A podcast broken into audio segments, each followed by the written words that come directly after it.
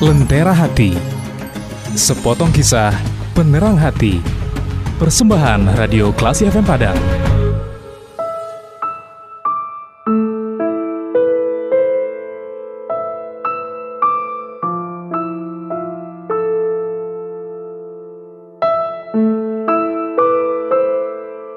Assalamualaikum warahmatullahi wabarakatuh Alhamdulillahirabbil alamin. Allahumma salli ala Muhammad wa ala ali Muhammad. Classy people Kita ingin mengambil pelajaran dari seorang anak manusia Dalam kisah yang kita beri judul Kisah Office Boy. Kisah ini adalah perjalanan hidup seorang pemuda. Kisah hidupnya ini bermula ketika dia lulus SMA, merantau Jakarta, dan tinggal di daerah kampung Bali. Itu antara tahun 1951 sampai tahun 1974, sudah lama memang.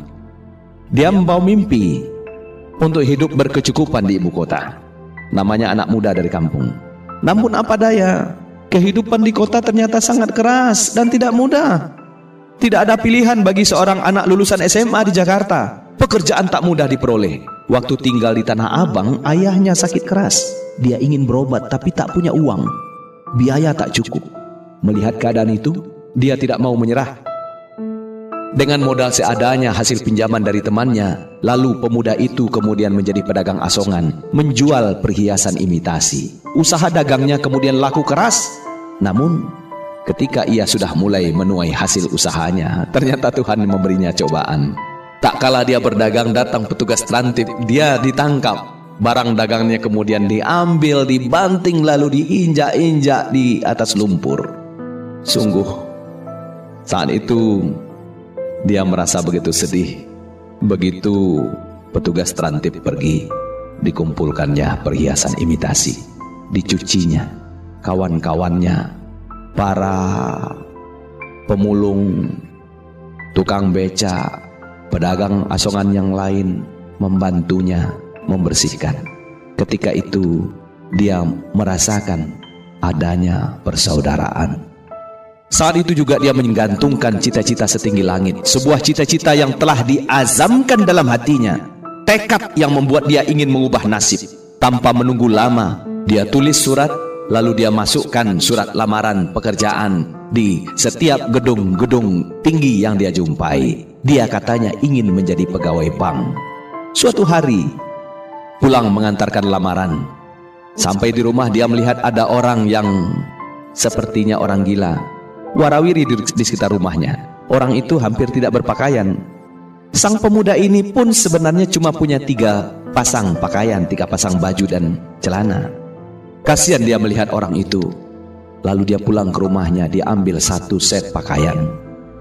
Plus sabun, plus sisir lalu diberikannya kepada orang itu. Waktu kemudian berlalu, surat lamaran entah berapa yang sudah dia kirimkan, namun satu pun belum ada yang memberikan jawaban.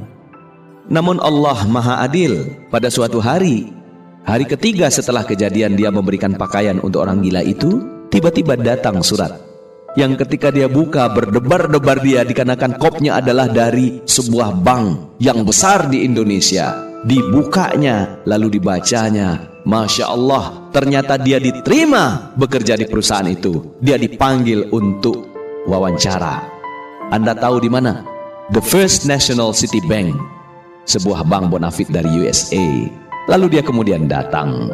Dia siapkan pakaian sepantasnya lalu datang untuk menghadiri wawancara. Akhirnya, sang pemuda ini diterima sebagai office boy. Ya, office boy.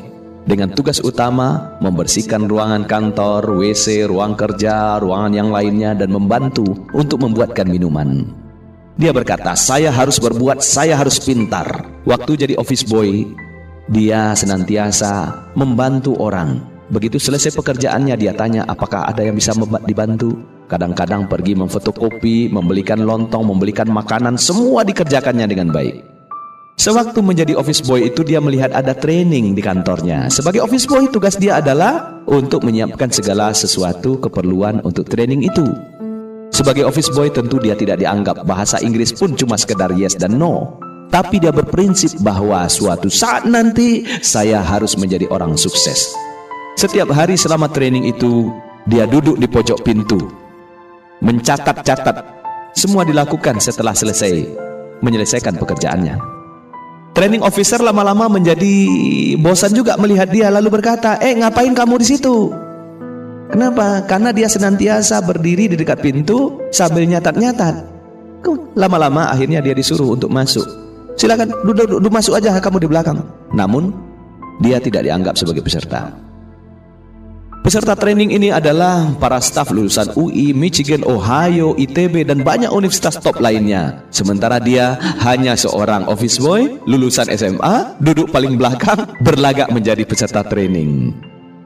Lalu dalam hatinya dia berpikir, saya usahakan untuk bisa ikut ujian. Saya harus lulus, tidak boleh jadi ranking yang terakhir katanya. Maka ketika itu dia melapor kepada officer, Pak, boleh saya ikut ujian, Pak? Orang-orang tentu tertawa. Mana mungkin seorang office boy duduk-duduk dalam ruang training, nyatat-nyatat, tahu-tahu nanti ketika training berakhir ikut minta diuji. Tapi akhirnya karena dia dikenal sebagai orang yang suka membantu, orang yang baik, Tuhan Maha Besar, dia diizinkan untuk mengikuti ujian. Apa yang terjadi? Dari 34 orang peserta, Ternyata office boy ini masuk ranking 4 4 besar. Dan akhirnya perusahaan memutuskan tahun 1978 Sang office boy dikirim ke Eropa untuk mendapatkan pendidikan. Sebagai office boy dia senantiasa mengerjakan tugasnya Pekerjaannya dengan baik. Kadang-kadang dia rela membantu para staf dengan sukarela. Selepas sore saat seluruh staf telah usai, dia berusaha menambah pengetahuan dengan bertanya-tanya kepada para pegawai. Dia bertanya tentang istilah-istilah perbankan yang rumit, walaupun terkadang saat bertanya dia jadi bahan tertawaan. Atau kemudian sang staf kemudian mengerutkan dahinya untuk apa office boy menanya-nanya tentang hal ini. Mungkin dalam benak pegawai, ngapain nih office boy nanya-nanya istilah bank segala, kayak nggak kayak kayak ngerti aja. Sampai akhirnya Pemuda ini sedikit demi sedikit mengerti dan itulah tak kala dia dengan iseng ikut training yang ada di kantor tanpa sengaja pula diizinkan untuk ikut tes akhirnya dia dikirim untuk mengikuti pendidikan di Eropa. Roda kehidupan berputar. Sekitar 19 tahun sejak si pemuda ini masuk sebagai office boy pada The First National City Bank dia kemudian mencapai jabatan tertingginya yaitu Vice President, sebuah jabatan puncak di Citibank Indonesia. Jabatan tertinggi Citibank sendiri ada di USA, President Director, yang tidak mungkin dijabat oleh orang dari Indonesia. Sampai saat ini bahkan belum ada orang Indonesia yang lain yang memecahkan rekor Hotman masuk sebagai office boy dan pensiun sebagai vice president. Ini adalah kisah Hotman Zainal Arifin, mantan vice president Citibank Indonesia.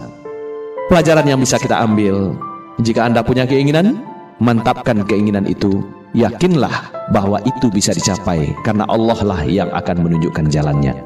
Keinginan saja tidak cukup, harus diikuti dengan aksi yang jelas, dibarengi dengan kerja keras, fokus pada pekerjaan tanpa mengukur imbalan dan tunggulah kesuksesan akan menghampiri Anda insya Allah.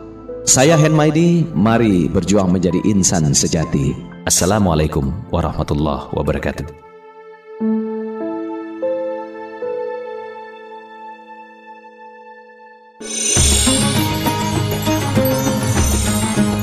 Anda telah mencermati Lentera Hati, sepotong kisah penerang hati. Persembahan Radio Klasi FM Padang.